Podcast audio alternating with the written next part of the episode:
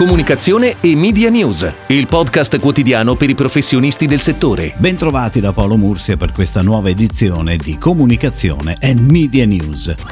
Uno specchio molto interessante delle abitudini di ricerca sul web durante questo periodo di emergenza ci viene fornito dai dati AudiWeb relativi alla settimana dal 9 al 15 marzo. Vale la pena ricordare che nella prima settimana di marzo i giornali online erano cresciuti del 61%. Nella settimana dal 9 marzo viene segnalato un ulteriore aumento del 31,6%. Ma non solo informazione per chi sta a casa, è cresciuto anche l'home and fashion, che è giusto sottolineare comprende i vari siti di cucina, and family and lifestyle, ovvero i siti dedicati alla salute, benessere e cura della famiglia.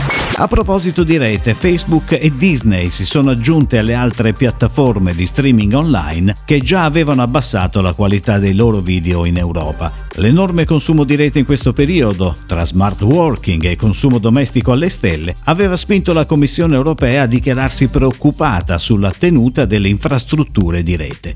Così per risparmiare banda, Netflix, YouTube ed Amazon hanno sin da subito abbassato la risoluzione dei loro contenuti, mossa a cui, come detto, negli ultimi giorni si sono aggiunti Instagram, Facebook e Disney.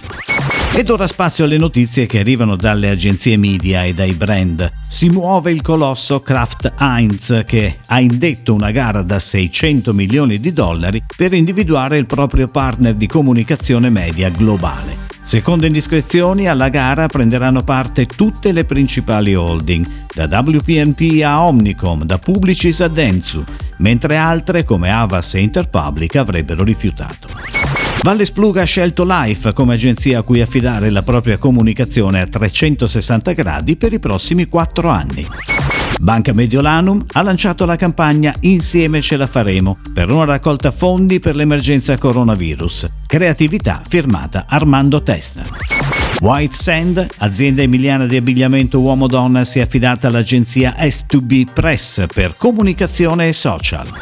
L'acetificio Carandini Emilio volle rivolgersi soprattutto al mercato estero per promozionare l'aceto balsamico di Modena, da come nasce all'uso corretto in cucina. Erba Cipollina è l'agenzia che ne curerà tutta la comunicazione.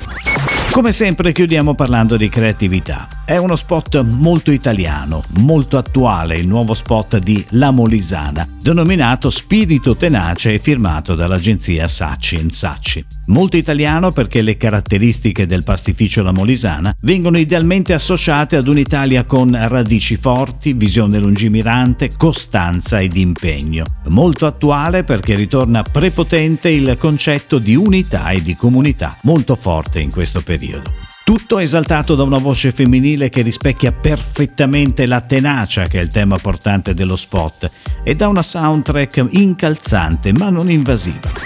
È tutto, grazie. Comunicazione e Media News torna domani. Comunicazione e Media News, il podcast quotidiano per i professionisti del settore.